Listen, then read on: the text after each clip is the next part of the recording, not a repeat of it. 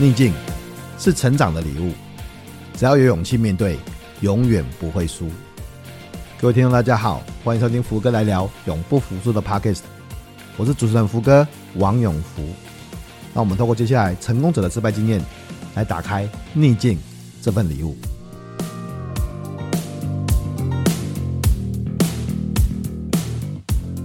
各位听众，大家好，欢迎收听这个礼拜的福哥来聊永不服输的 Podcast。我是主持人福哥王永福，谢谢大家对福哥来聊 Podcast 的收听，请大家给我们五星评价，订阅福哥来聊的 Podcast，这样你就不会错过每一集很棒的嗯特辑哈。那当然，如果你想要看文字的话，每个礼拜我有一封信啊，福哥来信也欢迎大家订阅。呃，最近我经常在不同的演讲或是教学的现场听到大家说，哎，我喜欢某一集的福哥来聊，我喜欢某一篇福哥来信。呃，我觉得像这样的一个小小的回馈，对我都是持续写作啊，或者持续录节目最大的动力。因为大家都知道，其实我们录这个节目或写这个信，呃，是没有任何背后的商业动机的，就是只是跟大家分享一下，呃，一些我想要跟大家分享的事情这样子。好，那这个礼拜呢，我们谈的是永不服输。永不服输，就每个礼拜我们会邀请啊、一个成功人士哈，然后跟他们跟我们分享他背后的不管是挫折或是比较。的逆境的或者比较低潮的经验哈，那不过这个礼拜的这个来宾呢，这个我们在事先这个访谈的时候，其实发生了一些很有趣的事情啊。第一个就是我才发现，原来在。呃呃呃，不知道的这个时间，我们有一些的连接，透透过这个访问才把这一切的连接全部连起来。这第一个。第二个呢，哦，我们这位这个来宾呢，同样的告诉我说，他觉得生命里面没有什么失败啊，或没有什么低潮啊，一切都是可以处理的。这样，我我就想说，这个到底要怎么绑下去哦？但是也因为这样的态度，才造成了他今天的成就。所以，我们今天欢迎啊呃，呃这一集的特别来宾，就是我们立众公关的董事长颜小翠，小翠姐。谢谢福哥，那个我应该要讲说，这节目终于轮到我来上了哈。大家好，我是颜小翠，大家都叫我小翠老师。嗯，千万别这么说，小翠老师，你你我是不太敢邀你。一开始想说，哇，小翠姐，因为我都从伊娃哈，甚至从其他的献福的、呃、的所有的讲师的伙伴，对我就看到，哎、欸，我都都常跟小翠姐见面这样子，然后我就想，我有一天一定要邀请小翠姐来上我们的节目哈。啊、呃，然后后来又因为刚好前阵子呃一定是那个演讲，我又看到你分享我的、嗯、分享我的文章，然后参加那场演讲，这样。我就想说现在应该是时机了吧，我应该可以邀请你，你应该不会拒绝我吧？说福哥是偶像嘛 啊，对，啊后后来哎，后来才呃先简单介绍一下，如果呃大家不认识小翠姐的话，小翠姐是立众公关的董事长啊啊、呃，最早的时候十年，然后十年之间就从一个打字的小妹晋升到。呃，执行长的这个职位哈，然后呃是在公关界啊，这客户遍布台湾各大顶尖企业啊。从二零一二年创业到现在，呃前几天我才刚看到您 po 就是这个公关费的收入破亿嘛，嗯，然后而且每一年都提拨百分之三十的盈利给员工，连续十一年了，已经连续十一年，每年都要做嘛，所以公司成立十一十二年，所以那个十一年都在提拨。对啊，真的真真的很厉害，真的超厉害的这样子。然后，呃呃，承认的观光基金会的执行长跟董事，然后目前也在呃正大广告系担任助理教授哈。啊呃，最后这件事情是很特别，然后也待会可以小聊一下，就是呃你在书上有谈到这个启蒙老师，就是你妈妈啊创立的盈盈电秀，刚刚登上屏东有一个呃屏东职人志，然后 Amazing 屏东。超过六十年的这个老店这样子啊，因为在做这个呃背景调查的时候，我发现这件事情，然后我才惊讶的发现，原来你比我更早认识我的丈母娘。是，对，因为我的丈母娘，对对对对对对对对，因为我的丈母娘也跟那个小翠妈妈的店一样，同一个时间，我丈母娘的店。嗯同个时间，呃，就是啊，佳佳发廊啊，佳佳发廊。然后事实上，佳佳是我我就是我太太的名字，就是跟佳佳发廊是一样的啊。我太我太太的其中一个字是嘎嘎哦，所以其实是是一样的。然后呃呃，在访谈之前的几天，我才注意到小翠姐你也谈了你跟嘎嘎发廊小时候的故事，我真的吓到哎、欸，我真的吓到哎、欸，这这这这个那个那个想不到，原来这些事情在。五十年前是 连在一起的这样子，就是想到福哥离我很近，然后那我们居然还不够熟。对，现在现在连起来，现在连起来，嗯、然后然后呃，小翠姐有出了这本书哦，这些事情去问严小翠，这里面有一个有些很棒很棒的故事，这个待会我们最后面在呃书推荐的时候再聊了哈。那当然呃，小翠姐在公关界，然后在呃很多危机处理的的领域也非常的资深，然后也教了很多的。呃呃，主管，甚现在大家大家都是在各方之霸哈。那、啊、不过我因为今天请你来谈这个福哥来聊永不服输嘛，所以我们要谈的其实反正不是您的很多很多的成功经验啊。其实我我想要问的是，在您的这些光环的背后啊，有没有曾经遇到什么失败或挫折，或是逆境或低谷啊？好哟，其实这个题目真的很难。然后福哥就说那个他很难相信。嗯、我要先讲一下那个为什么我对于成功跟失败的解读，可能跟其他受访者也许一样，或者也许不太一样的地方哈。呃，我很幸运，就是我从小都呃没有被爸妈要求什么叫成功，所以呢，考试不用考得好，就是什么事都不用好，就是我的爸妈对我的要求就只有把碗洗干净，把弟弟照顾好，把。家里所有要做的所有的家事，通通都要做好，所以我很常被打被骂，都不是因为一般通常正常的人被父母的要求，而成绩其实不是都不是，而是我印象很深刻，是以前大家有看，嗯，好啦，那我觉得我年纪比较大，有一部很有名的日剧叫《阿信》，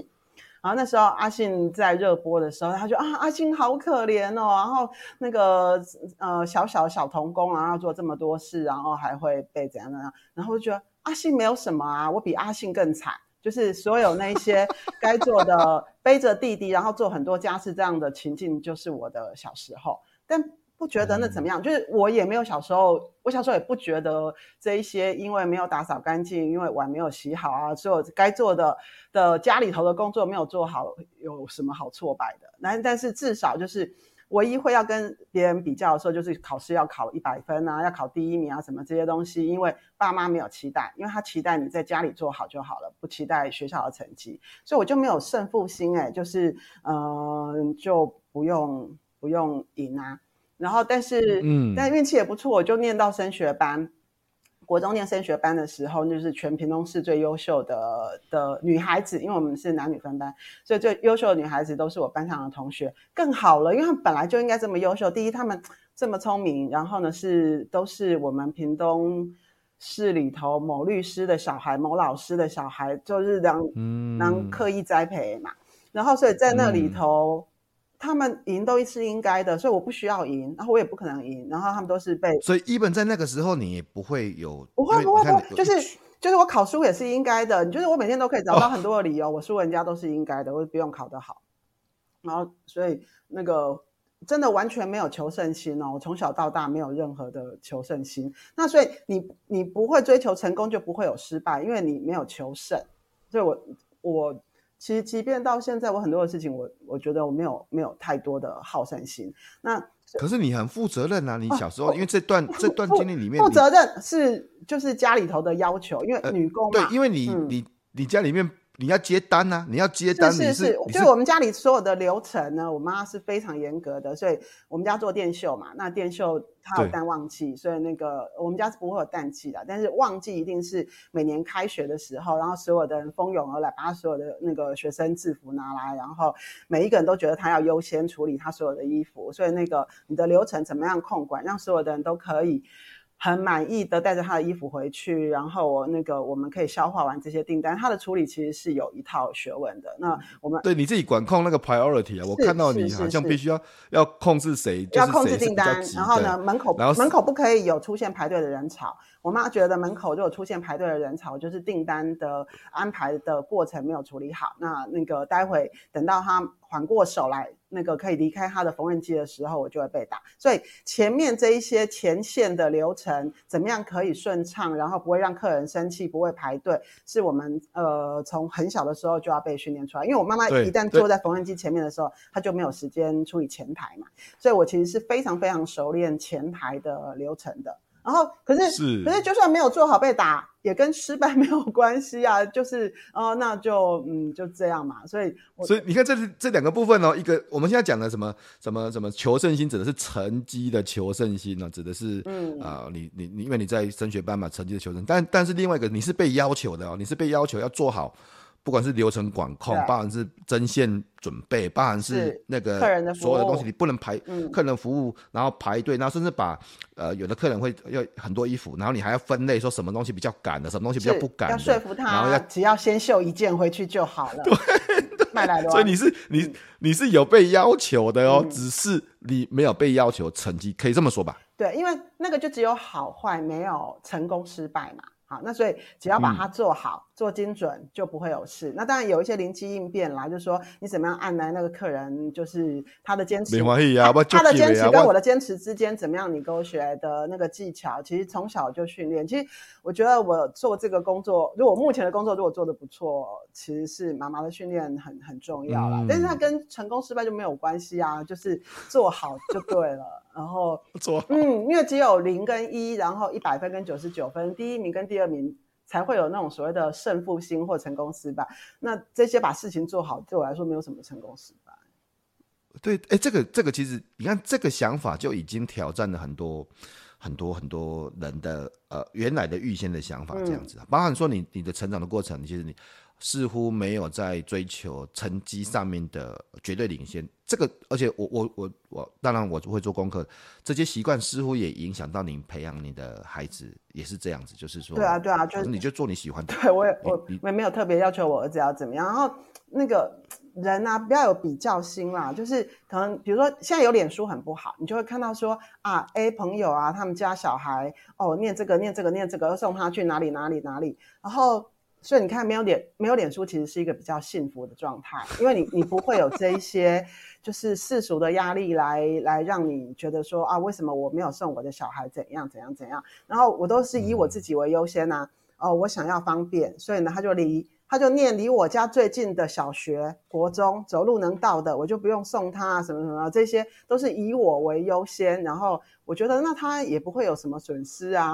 就这样就好了。哦，然后是哦，嗯，然后然后那个像那时候坐月子就觉得，刚刚我要赶快回去上班啦，所以刚刚就是第一个月喂母奶就好了，第二月赶快忙着可以断奶，然后这样我才能去上班，然后赶快把保姆找好，第二个月就让开让他开始适应去保姆那边，我都是为了我安排，然后但是我还是跟他很要好了，我还是跟我们家儿子很要好，但是我不会。要去比较说哦，咱有啥，咱嘛爱有啥啊，咱都无应这样。不，重点是你你有啥啊？对，你你过来就变执执行长啊，你变总经理啊，你就已经是你你，而且你看你负责的公司都是很顶尖的，这样很很棒的公司。重点是你你不会说啊，我今晚我讲，我们我小孩子要给要给他最好的资源，那最大的呃最要求的成绩，然后最高的 high ranking 的学校这样子，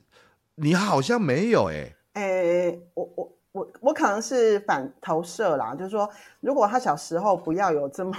这么多这些有的没的，可能他以后人生碰到挫败的时候比较不会这么在意。就是我觉得我自己因为被培养的过程里头没有得失心啊、比较心，所以我在带我儿子的时候，我也尽量希望他他唯一最感受到的是。他跟他妈妈每天讲话的时间很长，然后他妈妈跟他的朋友一样，然后很愿意跟他谈心事啊，分享分享学校的东西，甚至他在学校里头为了讨厌老师的独裁，然后呢会那个同学们集结说叫张君碧他妈妈出来那个摆平某一个讨厌的妈妈这一类的事情，我都会帮他们做。但是呢，真假？嗯，然后但是这种就是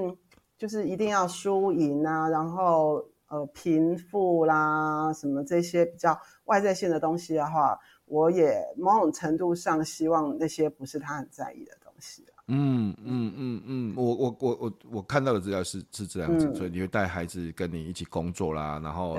去了解不同的行业啊、产业啊背景，反正反正你也是就像那个您妈妈一样，这样子，嗯，就是就是呃，应该就是说。没有要求成绩啦，但是不是没有要求成长哦。嗯，哦，不要求成绩，不不是不要求成长，是要求成长，而不是要求成绩。这样，我我我好像是看到那个样子是是像。没错，您的诠释很正确，就是要不断的成长，但是不用追求所谓的成功，因为成功的标准我也不知道那是什么。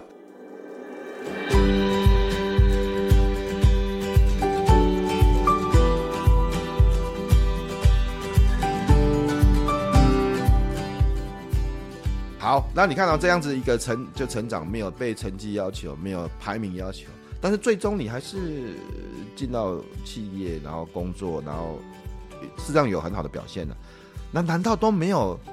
就像你说，没有没有逆境、低潮、低谷，没有任何东西让你不舒服的经验，真假？哦，嗯，当然不会。呃，其实我我我有胜负心啊，是进 是工作之后才有，就是前面。的人生都没有太多，就是要赢，然后胜负啊，反而是进了公司之后才有。因为，呃，就是我人生的判断不错，就是虽然其实是去一个不是我原先应要想要应征的公司，但进去之后才发现，哦，因为我原先是想要进广告公司，然后才去应征，才知道这不是广告公司，好。但他这不是广告公司的公司，叫做公关公司。然后那时候社会上大家也不太有人知道什么是公关公司的情况。然后我的老师就跟我说：“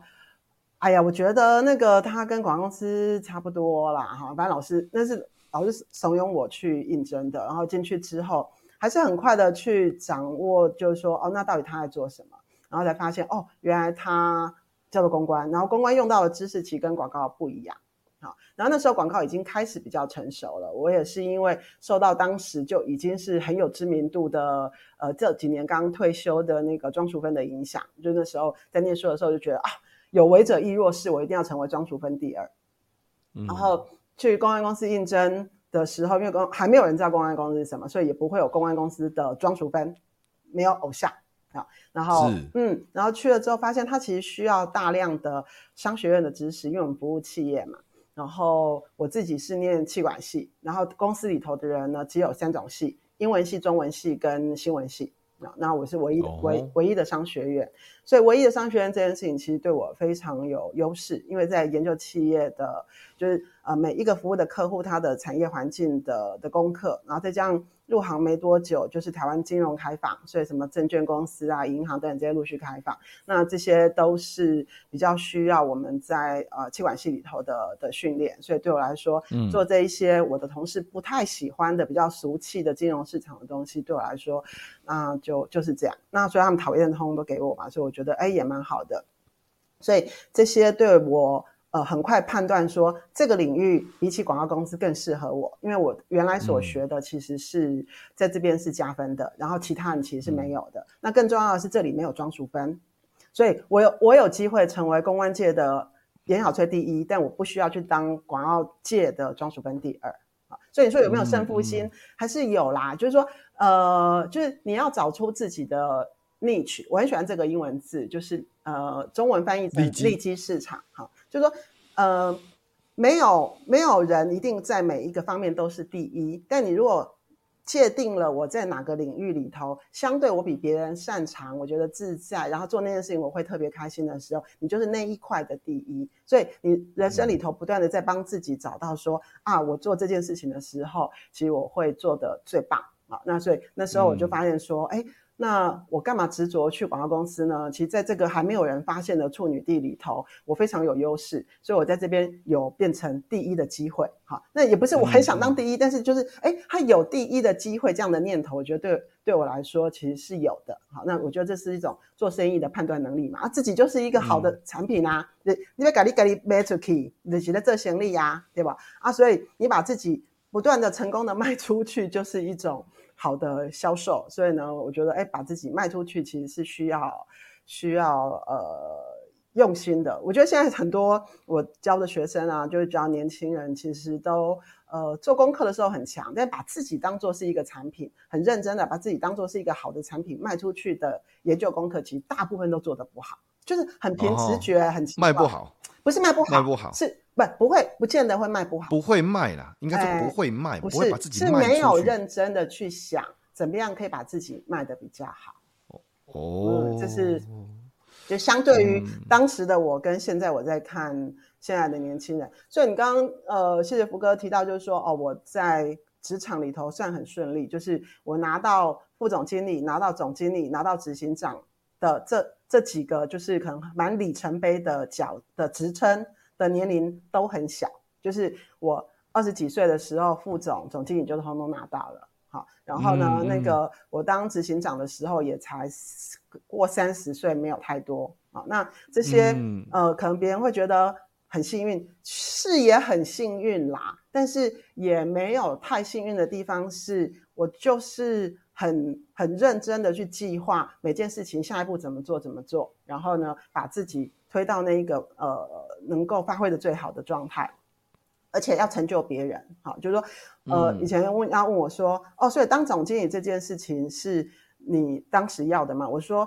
呃，我当时要的不是总经理这个位置，是当时我还想要再更做什么事情啊？那那一个我提出来能够做的事情呢，是我当时的老板一定会觉得，这小孩真的很好，每天都在想着帮我怎么样赚更多钱。因为我不是股东嘛，所以我就是员工，所以我每天都认真的在跟我的老板提出，如果我们的组织在做什么事情的话，公司就可以再成长多少，再赚更多的钱，然后在市场上再更有什么样的地位，所以我会主动的去请缨我要这样子的的帮他做这些事情的角色。那所以自然而然那些职称，刚刚讲总经理啊什么的，他就会陆续到我头上嘛，哈。那所以那个年龄比较早，时间比较快，很合理呀、好，那你如果你等着被人家安排说，哎呀，你也做了一年了，好棒了，不如我们就再 promote 你下一级，就正常一般人都像我，我觉得我大部分同事也都是，就是，哦，我觉得你好棒哦，那不如那我们就是你觉得我们呃下半年你就升经理好不好？那那好，一升经理，个给他拜托呢，拜托啊，我好你升经理好不好？今麦给那拢安呢。好，但是我们以前不是去争取说，老板我要经理，而是老板我现在呢想要再帮你做什么什么事情，那他就会觉得，哎，那我应该要让你担任什么样子的职称？好，所以而且你那个新的事业成立，你当总经理的事业第一年就获利百分之四十的，哎，就探几啊？但那个我从来没有让任何公司没赚钱过哈，所以就是赚探几探几以外专长，所以 那对就是要让公司赚钱，然后不断的赚钱，然后每年要。双位数成长是我的专长，所以那个板。但但是你是跟他探几年啊？不是只有赚钱，对，不是只有赚钱，就是要不断。后来你又去，你自己本身有要跑，要要跑去进修啊？我哦，进修是要的啦。就是、那个进对，就是你到一个很高阶的，研究所有两个原因啦，一个就是说，是嗯、呃，就是刚好了那个。福哥，你不是说一定要我找个那个挫败经验来讲嘛？好，所以我要总是要嘛，我要讲，我要讲两个跟研究所有关的挫败。然后所以呢，这两个挫败呢，其实会跟后来还是得去念研究所，其实是有点关联哈。OK，好，先讲前面两个。好，那待会福哥要提醒我那个讲回来，为什么我后来还是要一定得去念研究所哈？好，好，呃，我人生那个还没有正式，因为我念业大。因为家里头的关系，所以那个你知道，小时候我跟我妈说啊，那那个大家合唱团要去日本，好像我妈拢盖我安尼讲啊，你跟哪个讲一个一个爱开钱的代志，一个讲哦，安尼我可能爱去别回啊，好，你就知道说闭嘴，好，就是我可怜，好，所以就是那个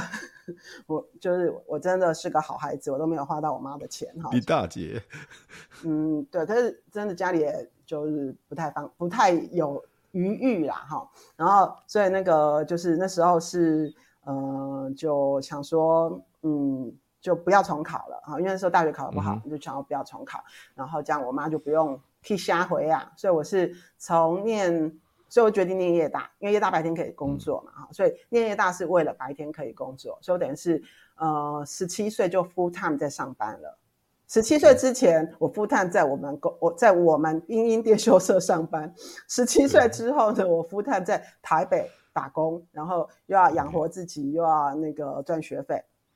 好，那所以那时候就觉得我是看在不娘哈，所以呢，那个念书应该是一个嗯，还是需要的。而且那个毕业前，我的那个老师们都还跟我说啊，你应该要去美国。那时候比较流行出去美国，所以那时候他说啊，你们应该要去美国。念个 MBA 啊什么什么之类，我也是有跟我妈说，阿妈那个我们系主任说我应该要去美国念个 MBA，然后我妈就说啊，你好嘛，就我在讲了，对大一的开始探亲该接麦啊，我给你个给欠几年啊，你能去美国，他意思就是说要去的话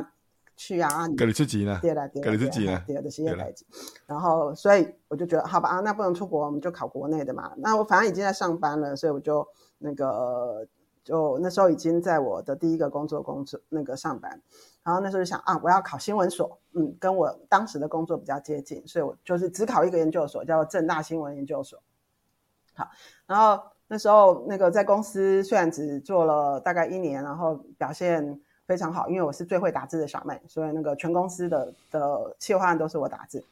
然后我就决定要去考研究所，我就去问我的主管们说，那你觉得我现在？要怎么样才能考得上啊？A 主管就跟我说：“你现在每天这么忙，我们全公司上班时间最长的人就是你，你现在考不上的。”然后我就说：“我也这样觉得哈。嗯”然后 B 主管就说：“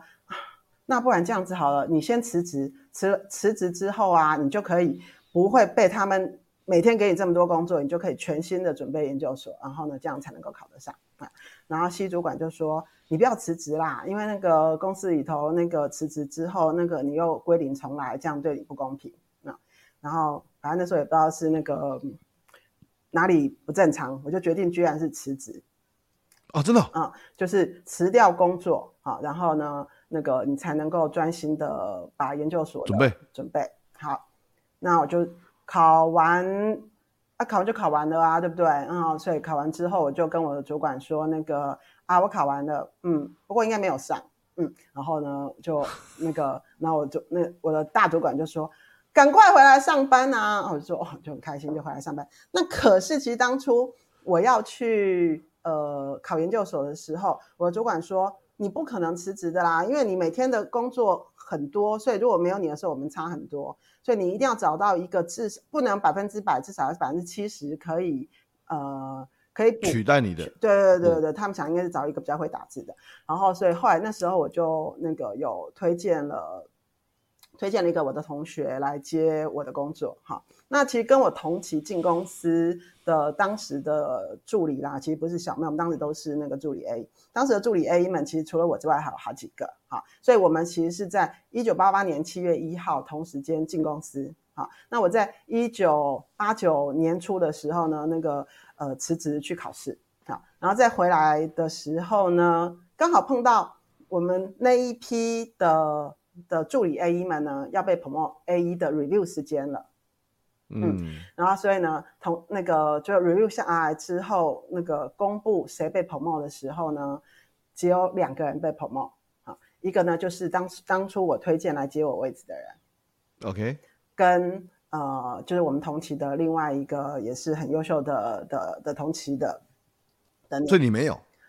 对。然后那时候，我跟其他几个没有被 promote 的人呢，都非常的愤怒，觉得凭什么？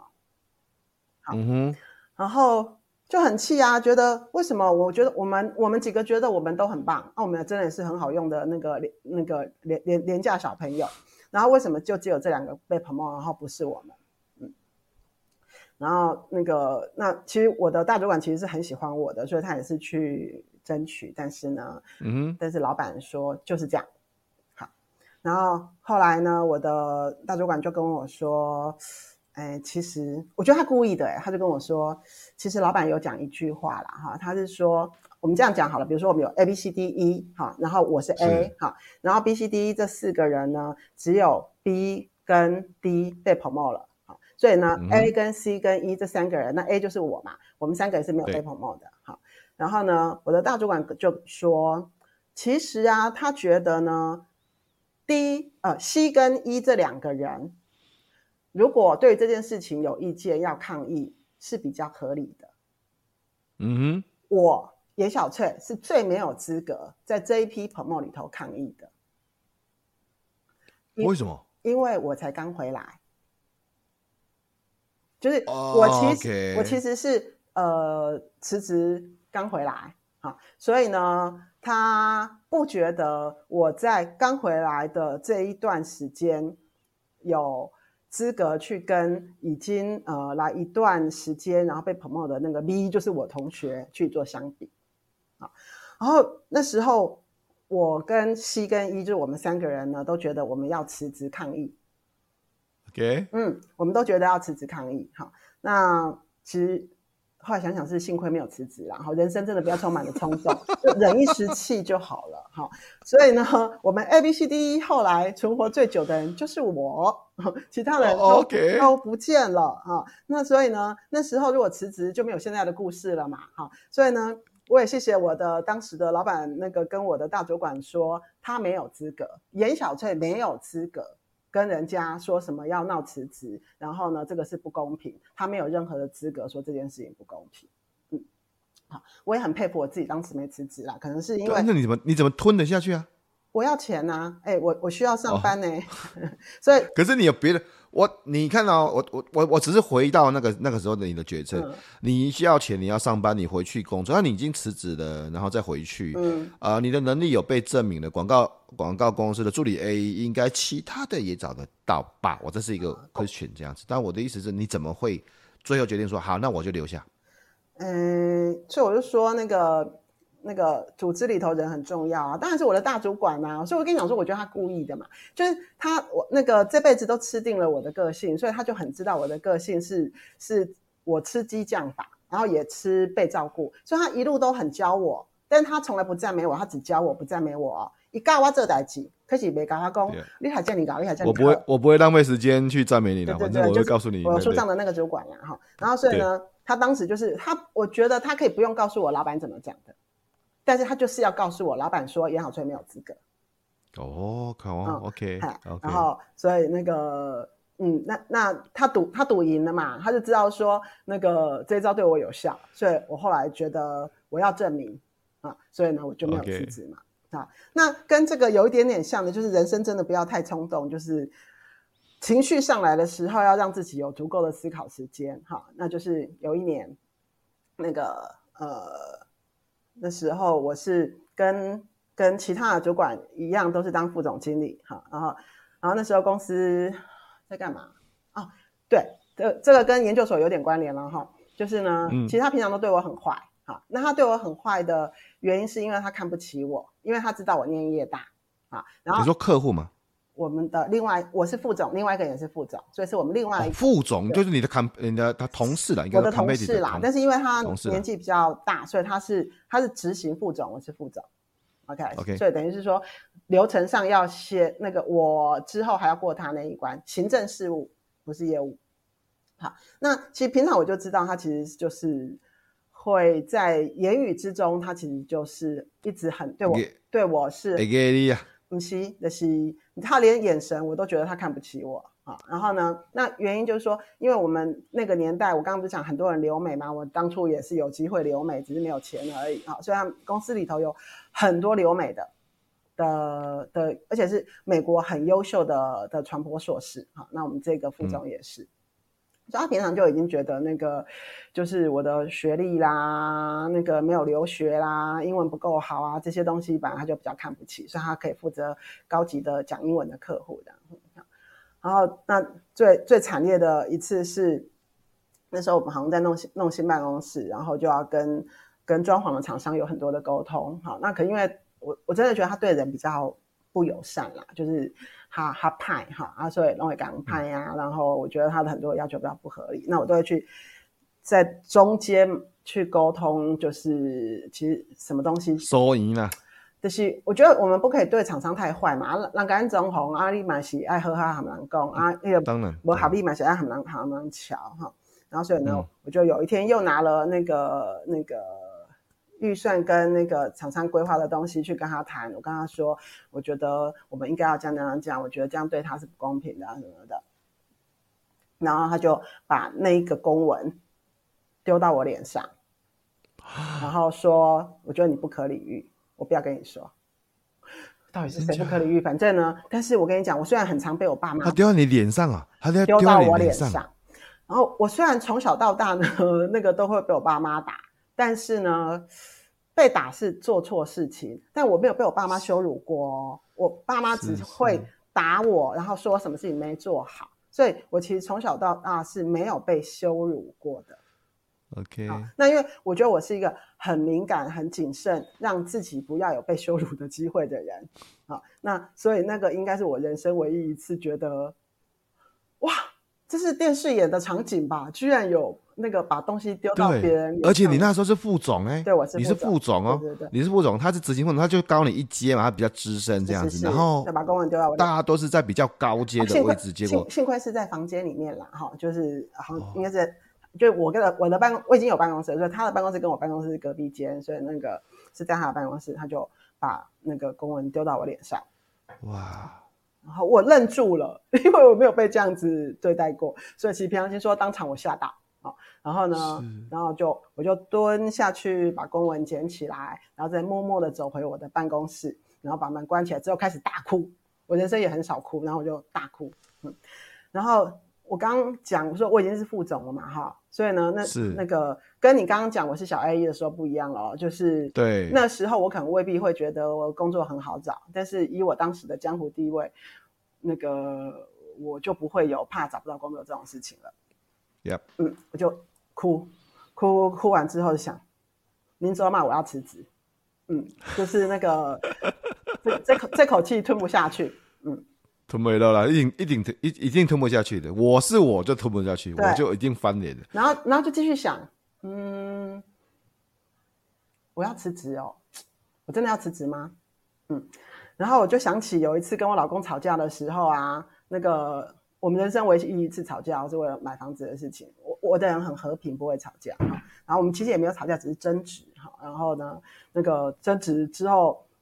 我就离家出走。然后离家出走很尴尬，你知道，最后你还不是要自己乖乖回来，因为我们就只有那个家而已啊，那我没有地方去，所以我还不是要乖乖回来。那一次给我一个很重要的经验，就是不要随便离家出走。因为你走出去就不能再回来哦，那你回来你就输了啊。然后呢，不知道为什么那一瞬间我就想起了跟我老公吵架的的那件事情，然后就想我要辞职吗？嗯，不行，我不能辞职。嗯哼，那时候跟我老公吵架的时候是啊，那房子是我的，为什么我要出去啊？那一样哦，我为什么要辞职？我这么优秀，这家公司我继续做下去，我就一定会是一个。越来越了不起的人，但是我一点都不觉得这个副总会在这个公司做很久。嗯哼，好，所以这个战场最后一定是我的。那我现在为什么要把战场让出去？而且他根本不是他根本，我就是觉得他不会在这个公司很久。好，只是时间点而已。但是我会在这个公司很久，我不要把战场让出去。不要把战场让出去。对，所以呢，我决定我不要辞职。我不止没有辞职，我还当做这件事情没有发生，都没有人知道有这件事情发生，啊、我也没有去跟我老板讲。好，有够厉害。但，但是呢，我就默默的去规划了，帮公司再开一家公司，我就可以脱离跟这个人。隔壁办公室被他管的这样子的一个状态，那当然提出来的计划也是我很想做的东西，然后可以帮老板赚更多的钱，所以那个老板整个配合我，怎么样把这个新的公司开出来。那我后来就当总经理嘛，因为新开一家公司，然后我就当总经理了。嗯、但是某种程度上也是，就是谢谢那一位丢我公文的副总，是让他他让我提早当总经理的，因为我要脱离这样的状态，然后我还有很多很想做的事情，然后那个我规划的很细密，让我老板看到我的计划立刻就答应，然后答应之后我就去负责新的事业，然后我就当总经理了嘛。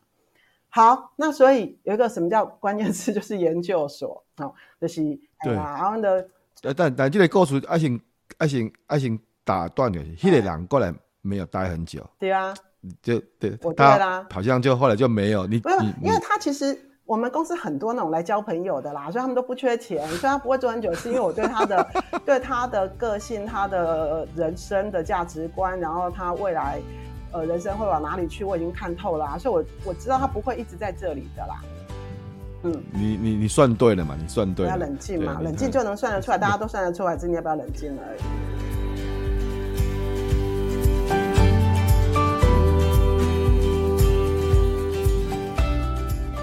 然后后来研究所了，来研究所关键字来了。就是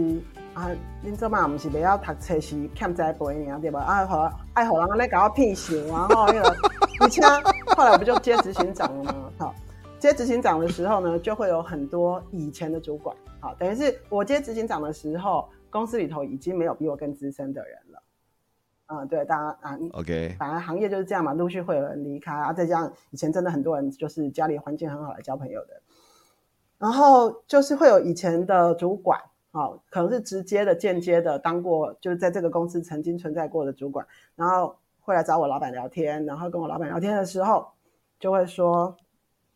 啊，你很奇怪，公司人才济济啊，为什么要挑一个念业大的接执行长？这样子 profile，这样 profile 不好。就是讲啊，让一了这公司简介是觉得，然后介绍执行长的 profile 的时候，那我的学历。”我的学历就是辅大气管系夜间部毕业啊，嗯，所以那个他们就跟我老板说啊，挑一个学历不好看的人接执行长，公司那么多硕士，为什么要挑一个那个学历最差的人来接？嗯，好，那其实我不会啦，吞没了，不会，我老板也是很了解我的，他也是故意要跟我讲的，所以呢，他也可以听了就好了，对不对？人家他就一定要跟我讲哈，所以呢，他们都很知道我吃激将法，所以那个那个也是又来跟我说哦，今天那个我们以前那个某某某啊有来啊，来的时候就说啊，很好啊，公司现在这么大，只是啊，为什么要选银行出来当执行长呢？念念业大的，好坏呀，为什么这么说？哎呀，其实也不用生气，因为他就嫉妒你啊，因为他就他。来生我的人，他当时的人生成就也没有比较高，可是那个市场最大的公关公司的执行长啊，就是我颜小翠啊，阿伯奇贝安娜，嗯，好对，所以他就嫉，可是我是觉得好坏哦，嫉妒的人啊，就是自卑、嫉妒，才才才需要讲这种哇。人生很成功，有什么好讲别人这样的？嗯，好，对对对，对，也是的，也是的，但是所以所以你是在。你是在当了执行长之后又回去辅大，呃，又又回去读，之后才去念研究所的。所以我执行长之前三百六十五天二十四小时都在工作，那种时间念研究所啦。对，所以后来觉得，但就是有一些呃想要研究的题目啦。其实那时候念研究所有三个原因，呃，表面上有两个原因啦。第一个是呃我想要研究公关教育的问题。嗯然后再来就是，我觉得那个那研究公关教育这件事情，其实就是跟我们觉得，哎，为什么好像学校教出来的跟职场的衔接其实是有 gap。好，那你你与其觉得那个人家没有教好，你不如自己去教育的现场啊，就可以知道说教的好跟教不好的差别在哪里。嗯、所以我就自己去教育现场，自己去，不要再抱怨了。好，所以这第一个为什么要去教书，然后以及那个。那个去了解公安教育的情况，那因为知道现场的状况了解之后，觉得有一些根本的东西我想要做研究，所以呢，我就再去做念研究所来研究这些主题嘛。嗯、那没有讲的隐藏原因就是，对啊，我就业大毕业，不然一定要再念个 研究所，把把学历补齐，所以也是有一点点想要把学历补起来啦。就是那个总是又不是念不到，只是小时候没机会嘛，对不对？好，所以就是虽然我也是挑最难念的啦，我们那个。政大传播所真的是有够硬的，我我念我那个我硕士当博士念我念六年呢，嗯，真假？哦，不错哦，蛮有成就的哦。我我 我博士当你的两个练这样子，反正就是要练很久才比较有成就这样子。对啊，比较值回票价了嘛。就是你看一辈子都跟研究所这件事情纠缠，这很棒啦，就是。就是要冷静，要冷静。好，我我我刚才听到，我刚才听到，其实我刚才从您的故事里面听到两个东西哦，两个东西。哎，真的有时候是，你知道这两个东西回到一个东西，就是要冷静，就是呃，有有些时候在做决策的时候，不要不要不要，就是情绪做决策了。情绪做决策，就像有时候开玩笑说临走嘛，对，那那当然就是只要谈到这临走嘛，这样那当然就是可以，我就可以很潇洒的做了一些。决策，但是后来就不会有这些故事了。就你，你从不管从助理广告 A，那时候你也可以，哎，你介绍的人被 promote 了，那你自己没有被 promote，这你看，这是这是这是一件事情。然后同样身为副总，当然一个挂了这个比较资深，但是那是一种一个一个啊羞辱的情境，哎，对不对？但是你你还是在情绪之后可以冷静想一想，那这个事情到底应该怎么怎么处理这样子，而且。我觉得这个，这这真的不简单。这我我不容，我我可能很快就翻脸了，说 我的脾气可能不好。有时候我常跟人家分享说，如果你现在情绪特别嗨，嗨到不行，跟非常气，气到不行的时候，这两种情境都不要做决定。嗯，都不可以做决定，嗯、因为你可能会因为福哥让你太开心，以至于你决定了一个你要对他非常 favor 的的决策.可是可能会伤伤害到其他人。或者是像我刚刚讲的那几个，就是挫败的情境哈，然后呢，你很气很气，然后你就决定我要辞职，我要离家出走，我要离婚，嗯，那你后面都会觉得其实这大的影响啊，就会就会就会有很多比比有时候比那个事情更大的影响，后面要处理。对，所以情情绪极端值的时候，不要做决定，其实你就是不要做决定就可以。嗯嗯嗯嗯，然后而且我今天从你。包含您自己的成前面的那个成长经历，就在屏东的成长经历，还有包含你培养孩子的的的经历，我我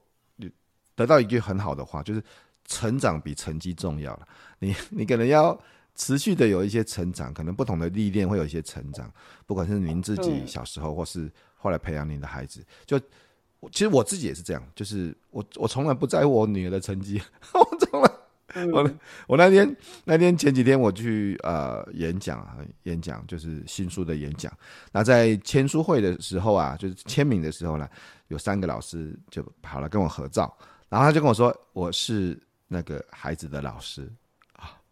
我自己因为不是每个老师我都认识，有的有的不是那个级的，不是那个导师嘛，所以我不是导师，对的我不认识。然后呢，就聊天聊到说，哎、啊，那那个。就是我们对孩子有在，因为你看我们写书嘛，做这些事情，那对孩子有没有什么要求？我说，嗯，没有哎、欸，说实话，就是成绩我其实不要求，我一点都不要求，啊、不需要。但是成长我很要求，所以我我有时候带他们跟我一起去演讲啊，然后跟我出去工作啊，嗯、然后就就成绩，我觉得成绩是一时的吧，就是一时的，不管不管。不管你你应该来说这个什么呃什么夜间部啊怎么样，那就是一次可能你就是一次的考试的，只是因为后来不想造成家里面的负担，所以不想要重考啊这些事情。嗯、但是这成我一直都认为成绩是一，就我甚至没有读过大学，我甚至没有读过大学，嗯、我甚至给你考专科嘛，五专啊，对吧？考五专啊啊，嗯，十几年之后，该你赶快去考研究所，再再十几年之后又花了十几年去把博士读完。所以如果你你从你从大学这个切面来看，我我我我连大学都没读过，拍谁啊，你你是夜校是吧？嗯、我是连大学都没有读过，所以如果只切到这个切面，那那就是这样子。可是我觉得这个一点都没有可评估性嘛。工作那么久了，我们我们我来看一下物件吧。对啊，对啊，嗯，我我当讲，其实每个人啊，想读书跟能读书啊，开窍的时间不一样啊，所以像你就是属于开窍比较很晚了。嗯，对，但你你开窍了，你就做得到啊！就是每个人开窍时间早晚。对啊，很晚。呃，非常谢谢小翠姐跟我们分享了很多这个，我、嗯、我觉得不不只是挫败的的经验啊，甚至还包含成长的经验。我觉得这这是一件非常好的事情，因为很很多的成长，不是不是从书上面来的，是从生活的每个历练，然后每个观察，每个小事情，嗯，甚至。呃，从这个安排订单啊，电秀的订单这些很小的事情里面，就有很多的学习，这样子啊。没错。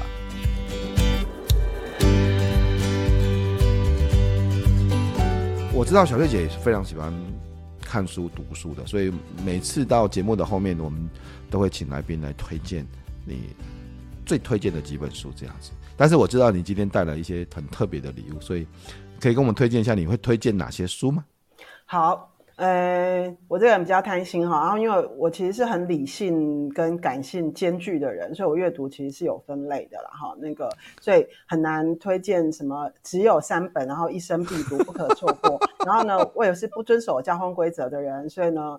呃，虽然福哥说那个三本，然后我就是硬要跟他说，哦，三本没有问题，那分别是三个类别里头各三本，哈，所以呢，我今天要分成三个类别，然后每个类别里头有三本书要推荐给大家。那首先呢是那个这边可能很多受访者他都可能是所谓的事业成功类，哈，所以呢应该会有理性类的好理性类，理性类，嗯、理性类。那理性类的好书呢有三本要跟大家 推荐哈。第一个是呃，我从小到大的床头书是《孙子兵法》，那《孙子兵法》真的是一个非常非常棒的书，嗯、然后里头有非常非常多的章节，真的是一生受用啊！特别是如果你在事业上面啦、啊、工作上面，你要思考，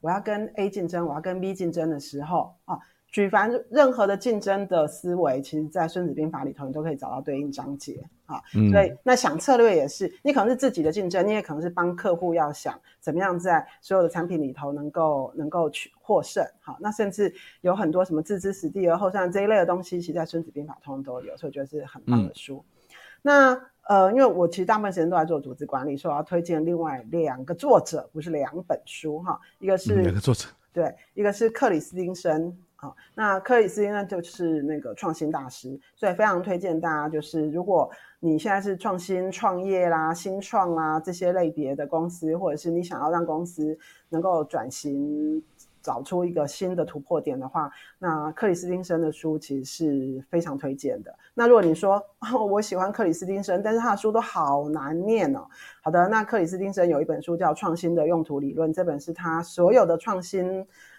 创新思维里头最简单的书就是《创新的用途理论》这一本，看这本就够了啦。哈，就是跟创新有关。好，那再来就是你可能是老板，你是经营者，然后你想要让你的公司越来越好，或者是你已经公司不错，但你很怕，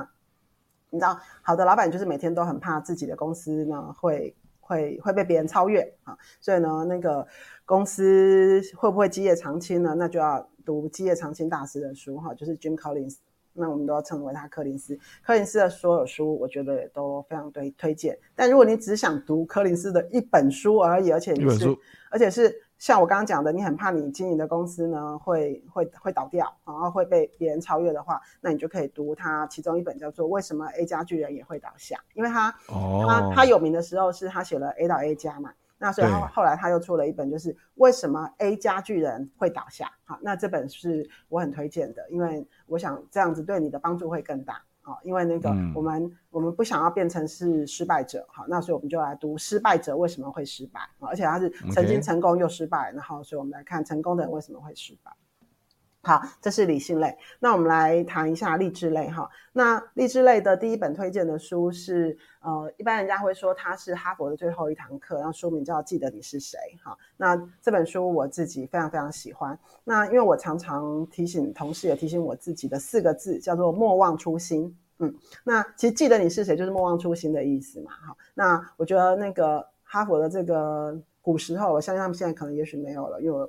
没有去考究，就是这些老师名师们，然后会在学生毕业前，然后送给他们呃每个人一堂，就是他们最后想跟他分享的一堂课。然后跟我对于哈佛一个很市侩的商学院的想法完全不一样，因为他跟他们谈的都是人生的道理，然后叫他们要记得你是谁。然后甚至其中一其中一篇的老师更酷了，他说你毕业二十五年内都不要参加同学会，那，因为你们、你们现在才二十四岁，然后或者是顶多二十六岁，这么。精华的时间点，你的同学们就像刚刚我在分享，就是你的同学们可能很多人就一天到晚在炫耀说啊，我最近又换了一台 Porsche 啊，然后我的宾特利都不好开啊，这些东西都会干扰到你对于你自己的呃梦想的追求。所以呢，希望你毕业二十五年后，大约你也已经五十几岁了，那时候你的人生差不多了啦，大概就是除了除非你是张忠谋，不管故事就是这个样子了。所以老师说，二十五年后再参加同学会哦，然后而且那时候你应该要去参加同学会了。那我觉得，嗯，这对我来说是一个很棒的事情，就是不要去跟你的同学做比较。好，嗯、那再就是呢，我个人 觉得呢，这个那个内举不不必亲哈，就是励志类呢，我觉得我自己出的这些是去问你小翠，我觉得是很棒的书，因为那个很棒。嗯，特别是对于刚刚进社会的零到五年之内的人，我觉得大概你会碰到的课题，我大概都写了啦。因为这当时的设定就是写给这样子的 TA 写的书，所以如果你是比较年轻的人，或是你家里头有像这样的年龄层的的小孩的话，那我觉得我这本书其实虽然已经出十年，我还是觉得它很棒。对，有些困难的案例里面会谈每一个每个章节，除了谈小翠姐自己的例子之外，会有一个问题，然后问题会提出小翠姐，比如说，哎，如果呃公司里面有老板、老板娘，然后这两个主管呢，然后这个时候我到底应该听谁的啊、哦？然后这个有一些呃比较难搞的事情啊、哦，然后呃这个很难去处理的，那怎怎么处理？小翠姐除了有她的建议之外，还有她自己的案例跟故事，所以这本书我我自己也非常推荐。对。好，那刚刚是理性类跟励志类哈，最后要跟大家分享的是，呃，哎、欸，你励志类少一本哦。哦，好啦，有一本书你也买不到，叫《低谷》，就是很低的 低，然后那个山谷的谷哈。那《低谷》这本书呢，它很 很特别的地方是，它是在跟你讲说，到底你现在是走到悬崖边了，还是低谷啊？低谷就是指说是那个山谷的的那个峰最低的地方，然后转折了，准备转折。对对对对。那所以你现在到底是走到转折点了啊？然后所以现在这个转折点，你一往上爬，你就到了一个新的高峰，这叫低谷啊。但是呢，它也有可能是悬崖，所以你继续走的话，就掉到悬崖里头去了。嗯，那这本书其实是在跟你对谈，就是说你要去分析，现在是低谷吗？还是现在是悬崖？哈，那如果是悬崖，嗯，不要犹豫，赶快撤退。哈，但是呢，如果你发现你一直判断不出来，然后一直在撤退的话，你其实是浪费你的人生，因为你人生没有那么多的时间可以撤退。哈，所以这本这本书如果。呃，大家可以在二手书屋的市场里头找到的话，我觉得是也是一个蛮特别的书哈，是谈低谷跟悬崖哈。好啦，那我可以讲和解类了哈。好，好，和解类第三类和解类。对，第三类呢是可能一般在这个节目里头可能比较少那个遇见这样的类别的推荐书，但我个人觉得有时候我们很多的困难或过不去啊，或者是什么。呃，挫折到你怎么走出来？我就跟福哥说，我没有走出来的经验，就不用走出来，因为每天都要往前走哈。那可是其实确实是会有一些你会走不出来，一定是有一些你个性上面，或者是你小时候某些事情你其实是没有解决，好，那以至于你心里头没有走出来。表面上也许我也有，就是表面上我们好像一直在往前走，但是其实有一些事情我们其实没有走出来。嗯、那我要推荐三本书，第一本呢是呃。叫做在天堂遇见的五个人，然后他就是写最后最后十四堂星期星期最后十四堂星期二的课的那个作者米奇的书哈。那我个人比较推荐在天堂遇见的五个人。那他其实就是告诉你说，其实人生你的人生当中每一个会跟你相遇，然后相遇甚至还给了你重大的挫败，打击你、伤害你，甚至是害死你的那个人，其实都跟你可能有不同的缘分在那里哈。所以呢，你不要。把每一个伤害你的人都看作那就是一个是非，然后爱跟恨这么绝对值。也许那个、嗯嗯、那个恨的背后，其实它有很多很有价值的些渊源在那边。我那时候就嗯，觉得看这本书会哭哎，就是觉得说哦，你很多很多生命上面的一些痛，然后就被释放了，所以很觉得这个是一本很好的书。嗯、然后另外一本呢是村上春树的书哈，这那个村上春树很多书。但是呢，这本很推荐，叫做《弃猫》，被丢掉的猫的意思，哈，就是呃被流浪猫啦，就是他爸爸呢把一只小猫，然后居然骑很远的脚踏车把那只猫丢在山里头，嗯，